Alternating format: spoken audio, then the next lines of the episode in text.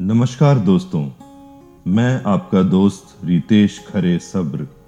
आप जानते ही हैं कि पितृपक्ष मास चल रहा है, जिसमें हम अपने अपने पुरखों को पूजते हैं। इस भावना, इस आस्था को मैंने विभिन्न आयाम देने की कोशिश की है, अपनी इस गज़ल में, अपनी ही आवाज़ में। आइए सुनते हैं। पितर को पूजने का मास है ये। पितर को पूजने का मास है ये। मिले तृप्ति उन्हें, विश्वास है ये। पितर को पूजने का मास है ये। मिले तृप्ति उन्हें, विश्वास है ये। कहीं ब्राह्मण, कहीं बन के वो कागा। कहीं ब्राह्मण, कहीं बन के वो कागा। करें स्वीकार अर्पण, आस है ये।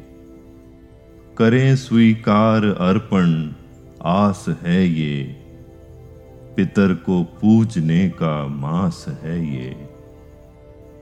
करो इहलोक में सेवा समर्पण, करो इहलोक में सेवा समर्पण, अरे परलोक से तो पास है ये। अरे परलोक से तो पास है ये, पितर को पूजने का मास है ये। भटक जाए न इस योनि में मानव, भटक जाए न इस योनि में मानव, बड़ा मोही है बंधन, रास है ये।